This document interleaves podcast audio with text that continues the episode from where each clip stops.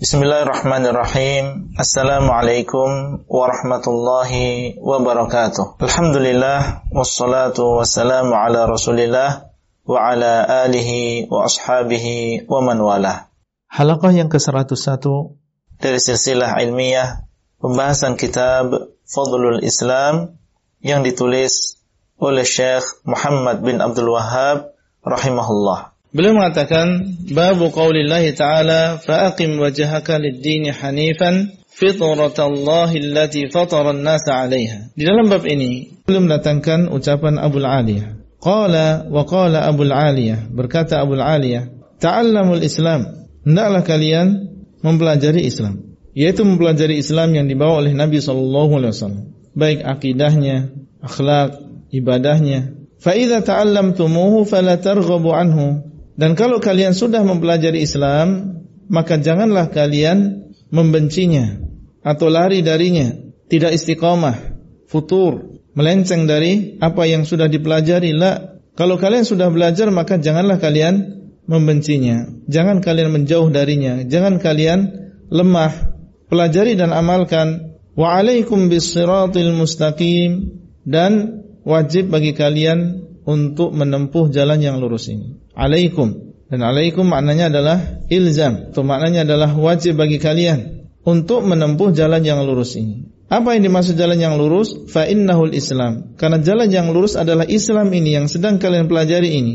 Wala tanharifu 'anis sirati shimalan wala yaminan dan janganlah kalian menyimpang dari jalan yang lurus ini baik ke kiri maupun ke kanan. Jangan mengatakan oh ke kanan lebih baik daripada ke kiri. Enggak. Lurus dan berada di atas jalan yang lurus, tidak boleh kita melenceng sedikit pun. Tanharif maksudnya adalah menyimpang, membelok, baik ke kanan maupun ke kiri. Sama saja, baik ke kanan ataupun ke kiri, kalau itu keluar dari jalan yang lurus, maka tempat kembalinya adalah siksaan dan juga jahanam. Mau ikut aliran apa saja, kalau itu di luar as-siratul mustaqim, maka itu akan membawa kepada jahanam, akan membawa kepada kesesatan. Yakinlah bahwasanya jalan satu-satunya yang menyampaikan kita kepada tujuan yaitu kepada surga, kepada Allah adalah jalan yang lurus ini. Adapun jalan yang lain bagaimanapun dia dihiasi dengan lampu, dihiasi dengan nama-nama yang indah, dihiasi dengan kegiatan-kegiatan yang wah,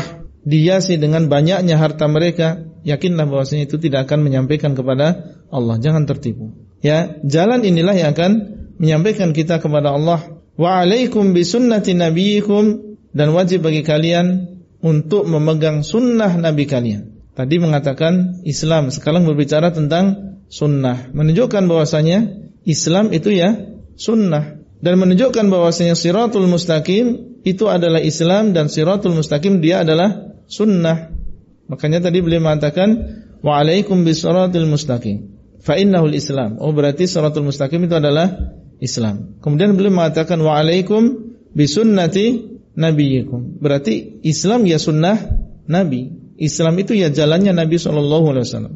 Berarti baik siratul mustaqim, Islam maupun sunnah maknanya sama. Wa iyyakum bahadil ahwa dan hati-hati kalian dengan hawa nafsu hawa nafsu ini. Hawa nafsu ini berarti bertentangan dengan Islam. Masuk di dalamnya adalah bid'ah karena bid'ah ini adalah bagian dari hawa nafsu. Karena harusnya Islam yaitu manut kepada Allah SWT ketika seseorang melakukan bid'ah berarti dia mengikuti hawa nafsunya. Makanya digandengkan terus antara bid'ah dengan hawa nafsu. Ahlul bid'ah wal ahwa. Ahlul bid'ah wal ahwa. Mereka itu adalah ahli dalam masalah bid'ah dan mereka adalah ahli dalam masalah hawa nafsu. Mengikuti hawa nafsu, bukan mengikuti wahyu. Wa iyyakum wa ahwa dan hati-hati kalian dengan hawa nafsu ini. Menunjukkan bahwasanya hawa nafsu ini bertentangan dengan sunnah Nabi sallallahu alaihi wasallam. Baik. Ucapan Abu Aliyah ini dikeluarkan oleh di antaranya oleh Abdul Razak di dalam musannaf beliau. Selain oleh Abdul Razak, maka ini juga dikeluarkan oleh Ibnu Battah di dalam kitab beliau Al-Ibanah Al-Kubra, juga diriwayatkan oleh Abu Nuaim di dalam Hilyatul Auliya. Kemudian beliau mengucapkan sebuah ucapan dan ini mungkin kali yang ketiga kita menemukan ucapan penulis di dalam kitab ini. Dan jarang sekali beliau mengucapkan ucapan dari diri beliau tapi kebanyakan adalah Al-Qur'an dan hadis dengan ucapan para salaf. Baik. Kemudian Syekh mengatakan, "Ta'ammal kalam Abil Aliyah hadza ma ajallahu." Perhatikanlah dan ini sepertinya dalam dua ucapan beliau sebelumnya juga mengatakan ta'ammal, ta'ammal. Dia ta'ammal al-mu'min alladhi yarju liqa'a rabbih dan seterusnya. Beliau mengajak kita untuk jangan hanya melewati ucapan para salaf mururan kiraman. Ia melewati ucapan ucapan para salaf dengan begitu saja. Mereka kalau berbicara, berbicara di atas ilmu. Ya sedikit tapi berdasarkan ilmu. Maka beliau mengatakan perhatikanlah ucapan Abul Aliyah, hada ma ajallahu. Bagaimana besarnya dan berharganya ucapan ini. Wa'rif zamanahu alladhi yuhadziru fihi minal ahwa dan ketahuilah zaman beliau, zaman di mana saat itu beliau mentahdir dari hawa nafsu. Ketika beliau mengatakan wa iyyakum wa hadil ahwa, hati-hati kalian dengan ahwa ini. Hadhihi menunjukkan bahwasanya di zaman beliau sudah ada, sudah banyak apa? Hawa nafsu, hawa nafsu tadi. Itu di zaman beliau. Wa iyyakum wa hadil ahwa berarti sudah ada hawa nafsu, hawa nafsu tadi. Allati manittaba'aha faqad raghiba 'anil Islam. Yang barang siapa yang mengikuti hawa nafsu tadi, maka sungguh dia telah membenci Islam atau menjauhi dari Islam. Dan sudah kita sampaikan bahwasanya orang yang mengikuti bid'ah tadi berarti dia sudah lama kelamaan akan membenci Islam itu sendiri. Ketika dia melakukan bid'ah berarti dia membenci sunnah yang bertentangan dengan bid'ah tadi. Dan seterusnya dibubuk akhirnya dia membenci Islam itu sendiri. Ya, allati man ittaba'ahu faqad raghiba 'anil Islam. Beliau telah mentahdir dari yang demikian. Kenapa beliau mentahdir dari hawa nafsu hawa nafsu ini? Apa hubungannya dengan Islam? Karena mengikuti hawa nafsu ini, mengikuti bid'ah akan menjadikan dia membenci Islam, akhirnya keluar dari agama Islam, akhirnya keluar dari jalan yang lurus. Akhirnya beliau mengatakan ta'amal, perhatikan ucapan ini. Kenapa beliau di akhir mengatakan wa iyyakum wa hadil ahwa. Hati-hati kalian dengan hawa nafsu ini, padahal sebelumnya menjelaskan tentang harus mengikuti Islam, harus mengikuti sunnah, jangan kalian berpaling dari jalan yang lurus baik ke kanan maupun ke kiri. Apa hubungannya? Karena hawa nafsu ini kalau diikuti akan menjauhkan kita dari dari Islam. Itulah yang bisa kita sampaikan pada halaqah kali ini. Semoga bermanfaat dan sampai bertemu kembali pada halaqah selanjutnya. Wassalamualaikum warahmatullahi wabarakatuh. Abdullah Rai di kota Jember. Materi audio ini disampaikan di dalam grup WA Halaqah Silsilah Ilmiah HSI Abdullah Rai. Bismillahirrahmanirrahim. Assalamualaikum warahmatullahi wabarakatuh. Alhamdulillah wassalatu wassalamu ala Rasulillah wa ala alihi wa ashabihi wa man wala. Halaqah yang ke-102 dari silsilah ilmiah pembahasan kitab Fadlul Islam yang ditulis oleh Syekh Muhammad bin Abdul Wahhab rahimahullah disebutkan di dalam ucapan Abu Aliyah wa tafsir al-islami bisunnah di dalamnya juga ada penjelasan atau tafsir Islam dengan apa? Sunnah. Dari mana diambil? Karena sebelumnya wa alaikum bisiratil mustaqim fa inul islam, kemudian setelahnya wa alaikum bisunnati nabiyyukum. Dan semuanya adalah lawan dari hawa nafsu. Dan sudah kita sebutkan ucapan dari Al-Imam Al-Barbahari, Al-Islamu huwa sunnah was sunnatu hiya al-Islam wa khawfahu ala alami tabi'in wa ulama'ihi min al-khuruj anil islami wa sunnah. Dan dari ucapan ini kita mengetahui tentang rasa takutnya beliau. Takutnya Abu Aliyah kalau sampai ini menimpa para tabi'in karena beliau mengatakan ta'allamul Islam hendaklah kalian ini beliau berbicara dengan siapa? Dengan para tabi'in. Fa idza ta'allamtumuhu kalau kalian sudah belajar berarti beliau berbicara kepada tulabul ilm, berbicara kepada para ulamanya kalau sudah mempelajari Islam, fala targhabu anhu. Jangan kalian membencinya, kalian jangan menjauhinya. Maka di sini kita lihat bagaimana takutnya beliau hal ini menimpa para tabi'in dan juga para ulama tabi'in. Jangan sampai mereka keluar dari Islam, keluar dari sunnah. Nah, kalau ini terjadi pada seorang semisal Abu Aliyah dan beliau berbicara dengan kaum yang telah dikabarkan oleh Nabi sallallahu alaihi wasallam khairun nasi qarni thumma ladina yalunahum. Kemudian orang-orang yang mengikuti mereka yaitu setelah para sahabat dipuji oleh Nabi sallallahu alaihi wasallam. Meskipun demikian, Abu Aliyah khawatir akan menimpa para tabi'in tersebut raghbah anil islami was sunnah. Lalu bagaimana dengan kita yang jauh dari mereka baik dari sisi zaman maupun dari sisi iman, tentunya kita harus lebih takut lagi mengikuti hawa nafsu hawa nafsu tadi. Ya tabayyan lak maka akan jelas bagimu ayyuhal qari ayyuhal muta'allim makna qaulihi ta'ala id qala lahu rabbuhu aslim. Dari sini engkau mengetahui makna dari firman Allah id qala lahu rabbuhu aslim. Siapa yang diperintahkan di sini? Ibrahim. Ibrahim disuruh untuk Islam.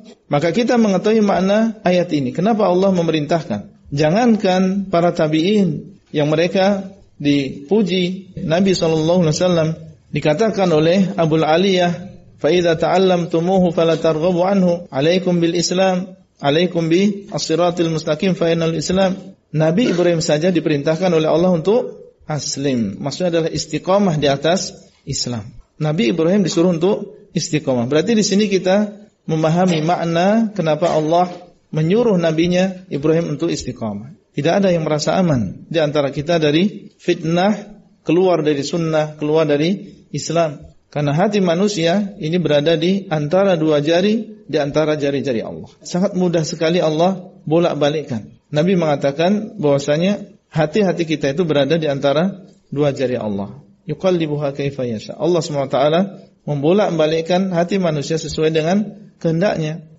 Dan kita mengetahui tentang firman Allah wa wassa biha Ibrahim banihi wa Yaqub ya bani ya inna Allah astafa lakumud din fala tamutunna illa wa antum muslimun. Kita memahami ayat ini bahwasanya ayat ini berisi tentang wasiat dan perintah Ibrahim kepada anak-anaknya dan juga Yakub kepada anak-anaknya untuk istiqamah di atas Islam. Jangan sampai melenceng dari Islam. Dan kita memahami firman Allah, "Wa may yarghabu 'an millati Ibrahim illa man safiha nafsah." Tidaklah membenci milahnya Ibrahim kecuali orang yang menjadikan dirinya bodoh, kecuali orang yang bodoh, orang yang melenceng dari Islam, tidak istiqomah di atas Islam itu adalah orang yang safih, orang yang bodoh. Karena orang yang berakal menginginkan kebahagiaan bagi dirinya dan kebahagiaan yang sebenarnya adalah kebahagiaan yang Allah SWT janjikan dengan Islam ini. Maka orang yang berusaha mencari kebahagiaan di luar Islam ini adalah orang yang bodoh. Dan ayat ini menunjukkan tentang wajibnya kita untuk istiqamah di atas Islam. Wa ashbahi hadil usul al-kibar dan ayat-ayat yang serupa dengan ayat-ayat yang agung ini. Usul terkadang maknanya adalah dalil. Wa aslu hadil masalah misalnya. Atau asal dari permasalahannya adalah firman Allah, maksudnya adalah dalil. Karena dalil ini memang menjadi yang utama, dia yang menjadi pegangan bagi kita. Wa ashbahi hadil usul al-kibar allati hiya aslul usul wan nasu anha fi ghaflah. Dan semisal dengan dalil-dalil yang besar ini atau pondasi-pondasi yang besar ini yang dia adalah pokok dari pokok-pokoknya dan bahwasanya manusia berada di dalam kelalaian di dalam masalah ini. Banyak orang yang lalai tentang pentingnya istiqamah di atas Islam dan bahwasanya bid'ah ini adalah sesuatu yang bertentangan dengan Islam. Fi. Dan dengan mengenal ini, dengan memahami ucapan Abu Aliyah ini, engkau bisa memahami dengan baik makna hadis-hadis yang ada di dalam bab ini dan yang semisalnya. Maksudnya adalah hadis-hadis yang kita sebutkan yang isinya adalah perintah untuk istiqamah di atas Islam ya seperti hadisnya Hudzaifah bin Yaman, "Ma min mauludin illa yuladu 'alal fitrah." Kemudian juga hadis-hadis tentang haud. Maka ini semua kita memahami kenapa kita harus istiqomah di atas Islam. Dan larangan kita untuk melakukan bid'ah di dalam agama. Itulah yang bisa kita sampaikan pada halaqah kali ini. Semoga bermanfaat dan sampai bertemu kembali pada halaqah selanjutnya. Wassalamualaikum warahmatullahi wabarakatuh. Abdullah Rai di kota Jember. Materi audio ini disampaikan di dalam grup WA Halaqah Silsilah Ilmiah HSI Abdullah Roy. Bismillahirrahmanirrahim. Assalamualaikum warahmatullahi wabarakatuh. Alhamdulillah wassalatu wassalamu ala Rasulillah wa ala alihi wa ashabihi wa man walah. Halaqah yang ke-103 dari silsilah ilmiah pembahasan kitab Fadlul Islam yang ditulis oleh Syekh Muhammad bin Abdul Wahab rahimahullah. Beliau mengatakan, "Wa ammal insan alladhi yaqra'uha wa ashbahaha wa huwa aminun mutmainnun annaha la tanaluhu wa yadhunnuha fi nasin kanu fabanu aminan makrallah fala ya'manu makrallahi illa al-qaumul khasirun." Adapun seseorang manusia yang dia membaca dalil-dalil ini dan juga yang semisalnya sedangkan dia dalam keadaan aminun mutmainnun membaca ayat-ayatnya, membaca hadisnya tapi dia dalam keadaan tenang annaha la tanaluhu bahwasanya fitnah-fitnah ini, kejelekan-kejelekan ini, hawa nafsu ini tidak akan mengenai dirinya. Jadi orang Islam harusnya dia takut terkena fitnah ini. Takut dia melenceng dan keluar dari jalan yang lurus. Adapun orang yang sekedar membaca dalil-dalil tadi, tapi dia dalam keadaan aminun, dalam keadaan merasa aman, ah nggak mungkin ini terkena ke saya mutmainnun dalam keadaan hatinya tenang, tidak ada rasa takut terjerumus ke dalam kesesatan. Dia menyangka bahwasanya kesesatan-kesesatan tadi hanya untuk nasin kanu. Ini hanya untuk orang-orang yang sudah berlalu saja. Fabanu yang mereka berpisah dengan kita. Seakan-akan fitnah, bid'ah, fitnah syirik itu hanya untuk orang lain, bukan bukan untuk dirinya. Sehingga dia menyangka dia merasa tenang, merasa aman, tidak mungkin dia terkena kesesatan tadi menyangka ini adalah untuk orang-orang yang sudah berlalu. Aminan makrallah dalam keadaan dia merasa aman dari makar Allah. Fala ya'manu makrallah illa alqaumul khasirun. Maka tidak aman dari makar Allah kecuali orang-orang yang rugi. Orang yang merasa aman dari makar Allah inilah orang yang rugi. Adapun orang yang khawatir ya Allah ketika melihat fitnah banyak orang yang berjatuhan di dalam bid'ah, di dalam kesyirikan, di dalam kemaksiatan, maka dia khawatir dirinya terjerumus ke dalamnya orang lain tersebut, maka dia akan berusaha, maka dia akan berdoa, maka dia akan ia mengambil sebab bagaimana selamat dari kesesatan tadi. Kemudian Syekh mengatakan, "Wa 'an Ibnu Mas'ud radhiyallahu anhu qala khatta Rasulullah sallallahu alaihi wasallam khattan." Dan dari Abdullah bin Mas'ud, beliau mengatakan Rasulullah sallallahu alaihi wasallam membuat sebuah garis, satu garis saja. Thumma qala hadha sabilullah ini adalah jalan Allah. Menunjukkan bahwasanya jalan Allah itu hanya satu dan dia adalah jalan yang lurus bagaimana dalam ayat as-siratul mustaqim, tariqin mustaqim, sabilun mustaqim. Thumma khatta khututan an yaminihi wa an shimalihi. Kemudian beliau yang menggambar garis-garis yang lain baik di sebelah kanannya maupun di sebelah kirinya. Thumma qala hadhihi subul. Ini adalah subul, ini adalah jalan-jalan yang disebutkan di dalam ayat wala tattabi'u as-subul. Ala kulli sabilin minha syaitanun yad'u ilaih. Di atas masing-masing dari jalan ini ada syaitan yang dia mengajak kepada jalan-jalan ini. Dia ajak orang-orang yang berada di atas jalan yang lurus ini untuk mengikuti jalannya. Wa qara'a kemudian Nabi sallallahu alaihi wasallam membaca wa anna hadza sirati mustaqiman fattabi'uhu wa la tattabi'us subul fatafarraqa bikum an sabili. Ini adalah jalanku. Mustaqiman dia adalah jalan yang lurus. Fattabi'uhu maka adalah kalian mengikutinya. Dan ini adalah syahidnya kita disuruh mengikuti ini. Jangan kita berbelok ke kiri dan ke kanan menyimpang dari Islam. Wala tattabi'us subul dan janganlah kalian mengikuti jalan-jalan subul ini yang ada di sebelah kanan dan juga sebelah kiri.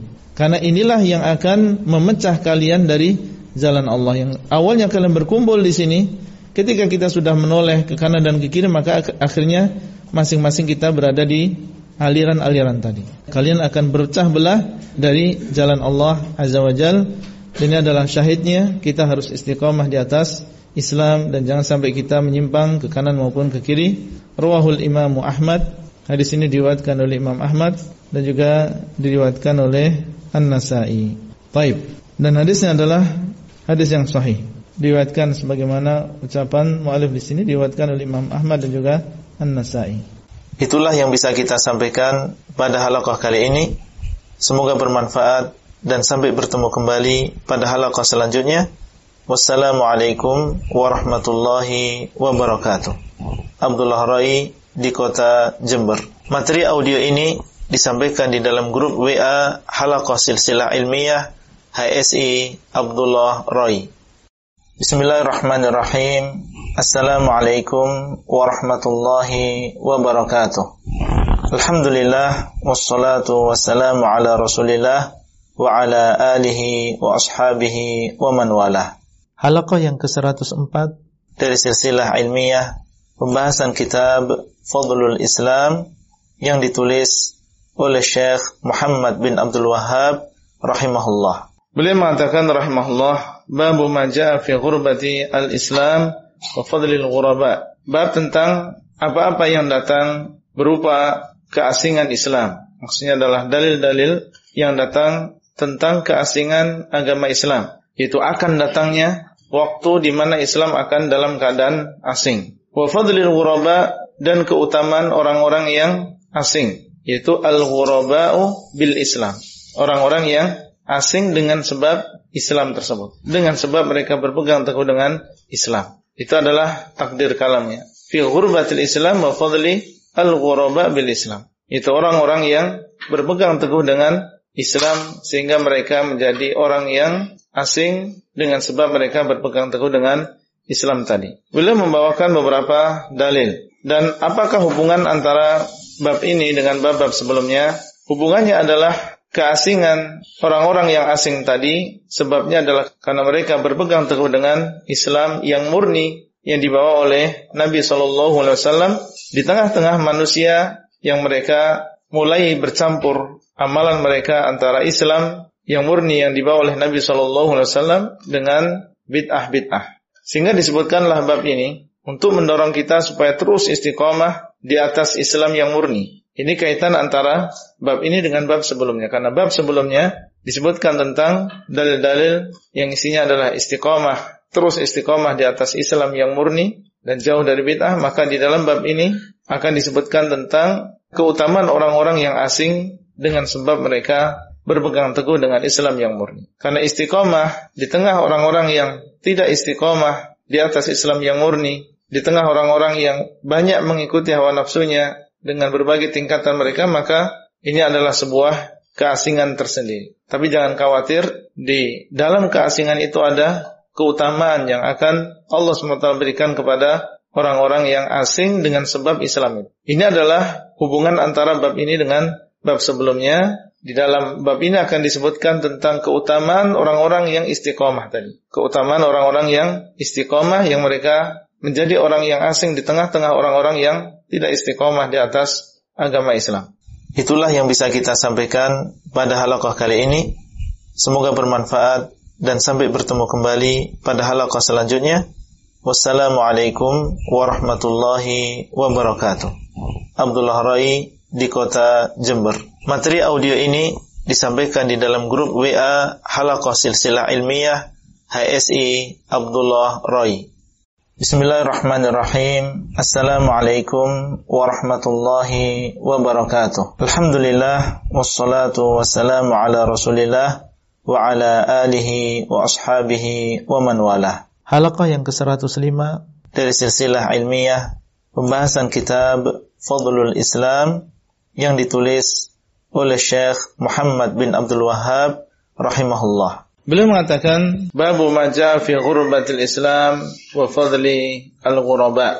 Bab apa-apa yang datang maksudnya adalah dalil-dalil yang datang yang berisi tentang akan terjadinya ghurbatul Islam, keasingan agama Islam. Wa fadlil ghuraba dan dalil-dalil tentang keutamaan orang-orang yang asing, yaitu orang yang asing karena dia berpegang teguh dengan Islam. Baik. Beliau mengatakan rahimahullah wa qaulillahi ta'ala dan firman Allah Subhanahu wa taala falaula kana minal quruni min qablikum ulu baqiyatin yanhauna 'anil fasadi fil ardi illa qalilan mimman anjayna minhum. Allah SWT mengatakan di dalam surat Hud, seandainya bukan karena adanya orang-orang yang tersisa yang telah berlalu sebelum kalian yang mereka dahulu melarang dari kerusakan, itu melarang dari kemaksiatan, kecuali sedikit dari orang-orang yang kami selamatkan di antara mereka dan orang-orang yang zalim mengikuti apa-apa yang mereka diberikan keluasan di dalamnya dan dahulu mereka adalah orang-orang yang